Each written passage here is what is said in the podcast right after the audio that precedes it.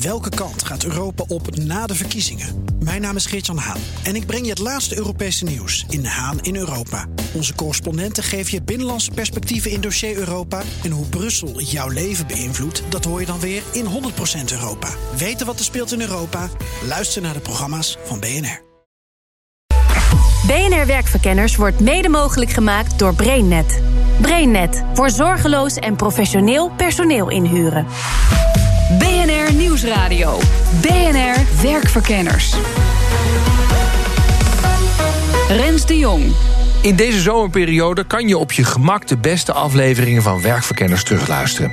En deze keer de eigenschap die je tegenkomt in alle vacatures: een proactieve houding. Want als baas heb je wel wat beters te doen dan iedereen's problemen op te lossen. Dan is het heel handig als je medewerkers hebt die vanzelf met oplossingen komen. En niet afzitten te wachten tot jij nou weer eens wat verzonnen hebt. Maar is dat proactieve gedrag ook fijn als je hele team bestaat uit van die oplossingsgerichte assertieve types? Of is het ook heel handig als je een handjevol mensen hebt die netjes orders opvolgen? Nou, dat zoek ik voor je uit. Nou, dat zoek ik voor je uit. En dat proactieve gedrag, dat blijkt nog best ingewikkelde materie te zijn. Het is nu al wel een aantal jaren is het er. En het wordt denk ik nog steeds wel groter. Uh, en je merkt ook wel dat steeds meer bedrijven er iets mee doen. Uh, in hoeverre dat kan, hè? want het is proactief gedrag. Dus er iets mee doen betekent je kan wel randvoorwaarden creëren. Maar als je gaat zeggen je moet proactief zijn, dan is het niet meer proactief, dan is het reactief. De meeste mensen snappen het concept uh, actief wel. We willen proactieve mensen, want die doen dingen, die zijn actief. Maar het is juist de pro-kant die ingewikkeld is. Want proactief is, die pro-kant gaat over de toekomst. Je bent bezig met dingen in de toekomst te veranderen. En ook initiatieven nemen om dingen in de toekomst te veranderen. En dat is eigenlijk super complex. BNR Werkverkenners. Rens de Jong. Ik ben Inge Wolsink. Uh, ik heb psychologie gestudeerd aan de Universiteit van Amsterdam. Daar heb ik onderzoek gedaan naar creativiteit, nieuwe ideeën bedenken. En daarna ben ik gepromoveerd op proactief gedrag. Wat ook een beetje lijkt op ideeën bedenken, maar dan ook echt ten uitvoer brengen, meer implementeren. En waarom leek je dat leuk? Ik hou zelf van nieuwe ideeën bedenken. Um, ik denk dat ik ook wel een proactief persoon ben. Ik denk altijd dat onderzoekers onderzoeken of iets waar ze heel slecht in zijn, of iets waar ze goed in zijn. ja, is het zo? ik hoop dat ik bij de laatste ja, hoor. Ja, maar, maar je hebt het nooit bij jezelf getest. Je hebt nooit een testje afgenomen. Oh jawel, ja. Ik heb het wel bij mezelf getest. Ja, en, daar... en ik denk ook als je met een onderwerp bezig bent, dat je stiekem iedereen in je omgeving de hele tijd zit te testen. Ja? Ja, denk het wel. Heb jij ook zelf gedaan? Ja, um, als psycholoog ben je toch vooral bezig met uh, wat mensen drijft. Het gaat echt om menselijk gedrag. Ja. En ja, de eerste die je kunt onderzoeken ben jezelf. En daarna komt je omgeving. Dus het is constant niet alleen in een, in een laboratorium mensen testen, maar Nee. ook in de werkelijkheid. Waar komt jouw proactieve gedrag dan vandaan? Ja, dat is heel moeilijk. Te, het wetenschappelijke antwoord daarop uh, zou zijn: uh, dat weten we eigenlijk niet. Maar je Want, weet het wel van jezelf, toch? Je hebt, je hebt jezelf onderzocht, kan ik me zo voorstellen. Ik heb daar wel uh, een aantal ideeën over, maar die zou ik nog wel wetenschappelijk moeten testen. Ook bij jezelf. Want je kunt, ja, causaliteit, wat oorzaak en gevolg is, is altijd heel moeilijk uh, uit elkaar te halen. Oh ja. Um, en er is eigenlijk nog niet zo heel veel onderzoek naar wat nou uh, proactief gedrag beïnvloedt. Daar gaat ook mijn, mijn proefschrift over. Uh, er is wel veel correlationeel onderzoek gedaan. Dus dan worden er vragenlijsten uitgezet in organisaties. En dan zie je bijvoorbeeld. Positieve gevoelens gaan vaak samen met proactief gedrag. Maar of het nou positieve gevoelens zijn die mensen proactief maakt, of proactiviteit die mensen een goed gevoel geeft, dat weten we eigenlijk niet. Ah ja. Want, want leg mij uit, wat heb jij precies onderzocht op het gebied van proactiviteit? Nou, proactiviteit is een, iets, iets heel uh, ingewikkelds. En daarom zijn er eigenlijk geen uh, onderzoeksmethoden om dat gedrag in een laboratorium te laten plaatsvinden en vervolgens dan te testen wat heeft daar invloed op. En daar gaat mijn proefschrift over. Uh, ik heb gekeken hoeveel mensen nadenken als ze proactief proberen te zijn. Of proactief gedrag altijd een bewuste keuze is, bijvoorbeeld, waar je hard over nadenkt. Ga ik het nou wel doen of ga ik het niet doen? Um, ik heb onderzocht uh, wat voor gevoelens tot proactiviteit leiden. En ook of proactiviteit gevoelens uh, beïnvloedt. En ik heb gekeken naar motivatie. Hm. Um, wordt een beetje aangenomen dat mensen die extrinsiek gemotiveerd zijn, die van beloningen houden en die gewoon voor, laten we zeggen, simpel de promotie en het geld gaan, dat die niet proactief en niet creatief zijn. En ik vroeg me af, klopt dat eigenlijk wel? Of ligt het meer aan de omgeving? Is er iets wat ik kan uitvinden waarom die mensen dan minder proactief of Ja. creatief lijken te zijn? En wat voor een experiment heb je gedaan? Ik heb mensen naar lab gebracht en ik heb ze daar in een team laten samenwerken. Een leidinggevende, die werd gespeeld door iemand. En dan de participant, dat waren meestal studenten. Eh, en die moesten samen aan een taak werken, want het is wel een bedrijfsomgeving. Ja. En de taak was: ga de beste nieuwe decaan voor deze faculteit vinden. En je krijgt hier een lijst met drie potentiële kandidaten. En ehm, al die kandidaten hebben allemaal verschillende eh, pluspunten en minpunten. En jullie moeten er samen achter komen welke de beste is. Nou is het zo dat voor de participant duidelijk, laten we zeggen, kandidaat A de beste is. En voor de leidinggevende is duidelijk kandidaat B de beste. En als ze hun informatie op de een of andere manier combineren, dan is eigenlijk C de beste. Right, oké. En de leidinggevende neemt volledig de leiding. Ehm, dus, en de andere is eigenlijk ondergeschikte. Die moet gewoon een beetje meegaan. En dan gaan we kijken, gaat die ondergeschikte gaat die dat oppikken? En gaat hij zelf initiatief nemen om die leidinggevende naar het juiste antwoord te leiden? Dus eigenlijk neem je de leiding terwijl dat niet van je verwacht wordt. En dat bleek een goede meting te zijn. En hoe vaak heb je dan dat experiment met die acteur gedaan? Ehm, deze vorm heb ik twee verschillende experimenten gedraaid. Eentje waarbij we ehm, probeerden te achterhalen hoeveel mensen moeten nadenken. Dus gingen we ze afleiden eh, tijdens de taak. En een andere met eh, gevoelens. Dus gingen we ze positieve of negatieve gevoelens geven. En ik denk dat in totaal ongeveer 350 mensen daaraan hebben meegedaan. Oké. Ja. Ehm, ik ben benieuwd naar conclusies. Wat waren voor jou belangrijke, opvallende conclusies? Eh, nou, een van de ehm, ja, opvallende conclusies in de zin van dat het niet helemaal samengaat met wat we denken of wat de, nu de mening is in, in de wetenschappelijke wereld over wat wat nou beïnvloedt. ehm, was heel erg het idee, mensen die zich positief voelen, die worden proactiever. Ja, als je positief voelt, Ja, dan heb je energie lekker- en dan lekker bezig. denk je, hop, we gaan ervoor. Eh, en mijn experiment, het is wel pas het eerste experiment, dus kan toevalstreffer zijn, zien we juist dat als mensen zich negatief voelen, dat ze proactiever zijn. Dat was ook wel mijn hypothese trouwens, maar. ehm, en dat het voornamelijk het proactieve gedrag zelf is, waar mensen zich dan weer positief door gaan voelen. Aha, dus... eh, En hoe meet je dat dan? Je had ze een, een negatieve filmpjes laten zien, of ze Ja. zaten in paniek, of hoe werkt zoiets? Ehm, nou, het is heel belangrijk om een onderscheid te maken tussen emoties en stemming. Ehm, als jij bijvoorbeeld eh, vrolijk wakker wordt omdat het een mooie dag is. En eh, je zet eh, de radio aan en daar is een leuk item waar je blij van wordt. En je gaat dan naar je werk. dan is dat een positieve stemming. Op het moment dat je op je werk komt en dat je leidinggevende tegen je zegt: Rens, wat heb jij het ontzettend goed gedaan gisteren? Dan heb je een emotie die gericht is. Dan, dan ben je trots op jezelf. Ehm, die heel erg gericht is op een bepaald gedrag. En dat zijn wel twee verschillende dingen. Wat ik heb onderzocht is stemming. Dus als je mensen blije eh, foto's laat zien en hele vrolijke muziek draait. Ehm, worden ze daar dan geactiveerder van? We hebben ook fysi- fysiologische metingen gedaan. En worden ze daar dan proactiever van? En als mensen hele nare foto's te zien krijgen, dan moet je denken aan eh, mishandelde dieren, eh oorlogsmisdaden, dat soort dingen. Ehm, en je geeft ze daar hele nare muziek bij, want muziek en beeld versterkt elkaar em- eh, emotioneel gezien. Dan worden ze daar proactiever van. En met name de mensen die van nature niet zo proactief zijn. Dus kennelijk gebeurt er iets in hun activatie waardoor ze ineens proactiever worden. O- Om dat nare gevoel weg te krijgen? Dat is wel een beetje mijn eh, theorie. Dat het een soort ehm, regulerende functie heeft. En dat je als het ware jezelf kunt afleiden van een naar gevoel. door iets goeds te doen. ehm, door actief te zijn. Eh, en dat je daardoor eigenlijk dat nare gevoel een beetje wegreguleert. Ja. Wat betekent dat dan voor de werkvloer? Uh, nou, één heel belangrijk ding is denk ik uh, dat onderscheid tussen stemming en emotie. Dus je moet niet denken als baas, ah, dan geef ik al mijn werknemers een rotgevoel en dan worden ze lekker proactief. Gaan ze, nou ja, dat, sommigen doen dat, hè? Dus ja. de, de, de burning platform theorie. We zeggen gewoon, jongens, dit bedrijf staat in brand. Je hebt ja. twee keuzes. Het is, je blijft erop staan, maar dan gaan we met z'n allen dood. Of we springen een ongewisse toekomst, maar hey, dan zijn we tenminste wel wat aan het doen.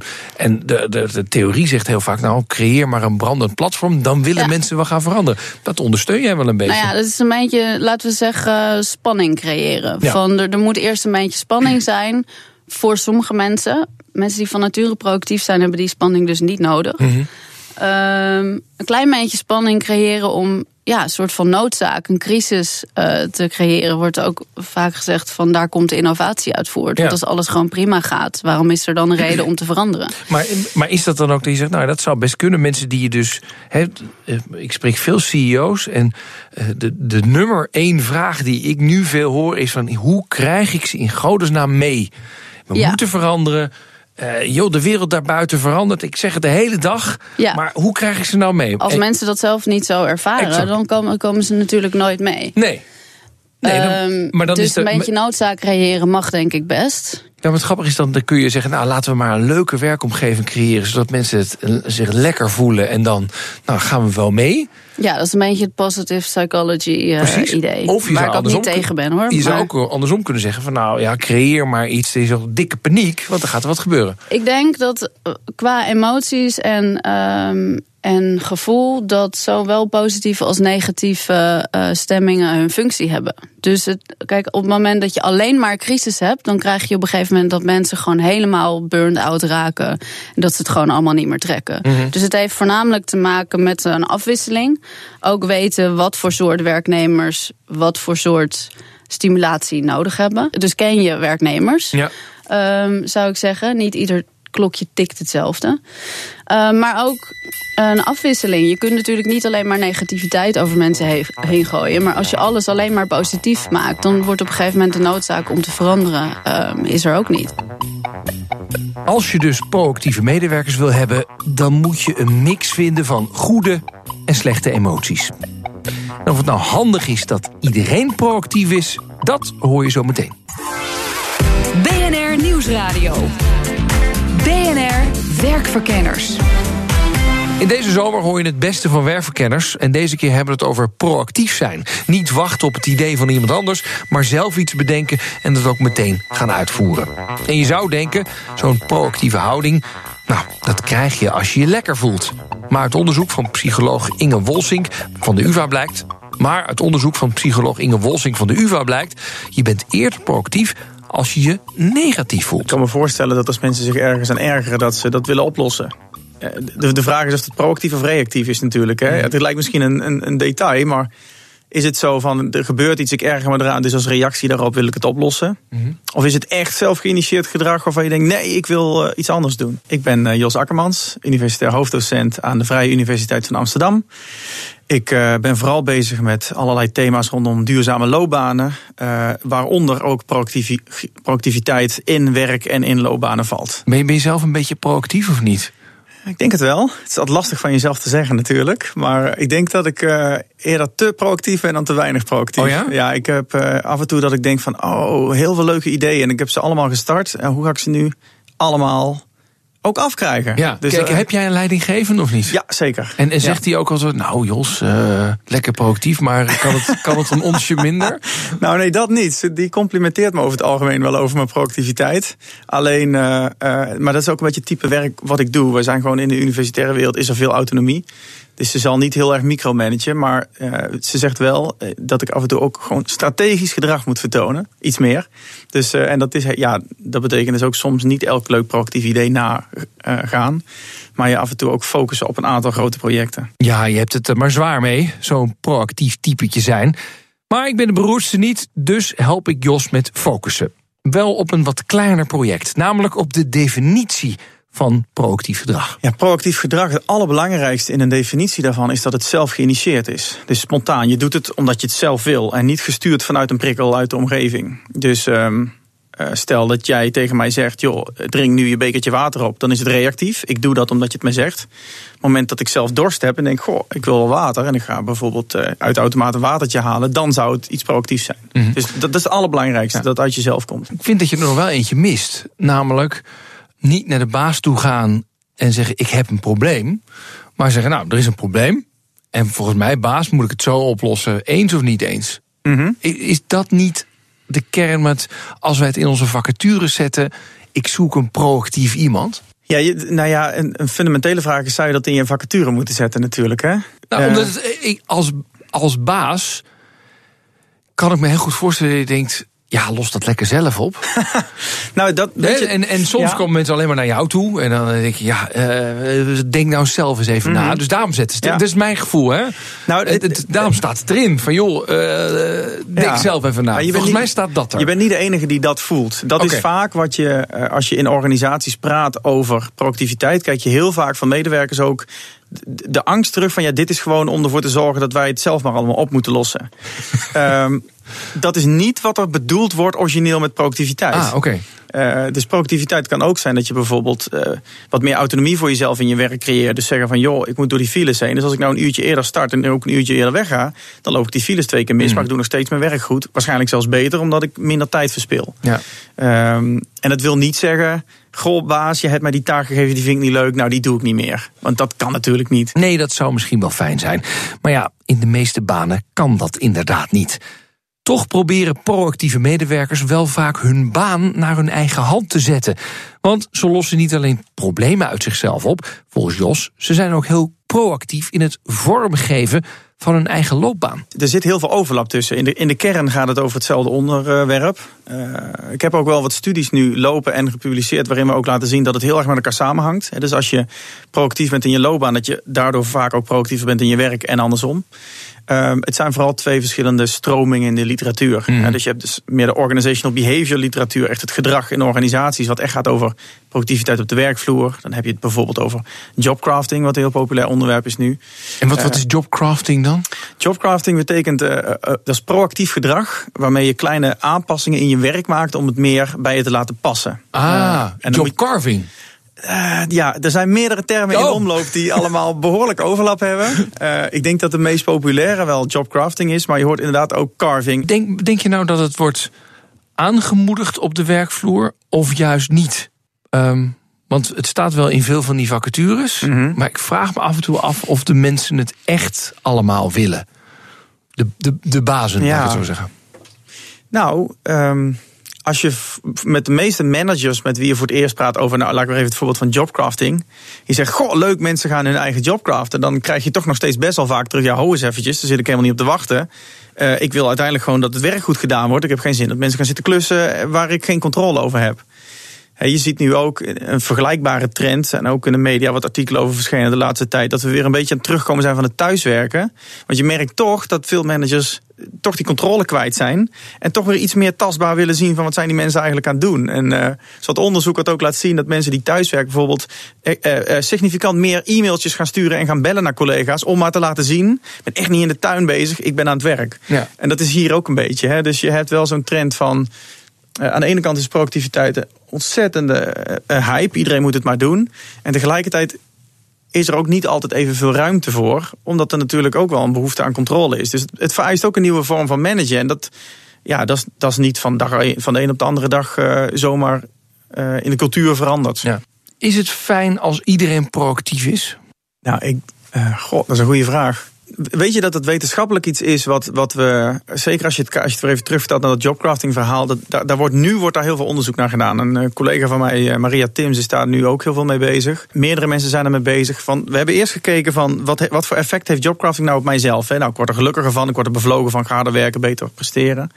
Maar wat voor effect heeft het op mijn collega's? Dus op het moment dat ik wijze van spreken een, een, klein stukje werk wat, waar ik niet zo goed in ben afstoot. En ik werk met jou in een team. Ja, dan komt het op jouw schouders terecht. Ja. Wat voor effect heeft het dan op jou? Ja. Of überhaupt als je met mensen samenwerkt. En sommige mensen gaan heel pro, proactief hun eigen dingetjes craften.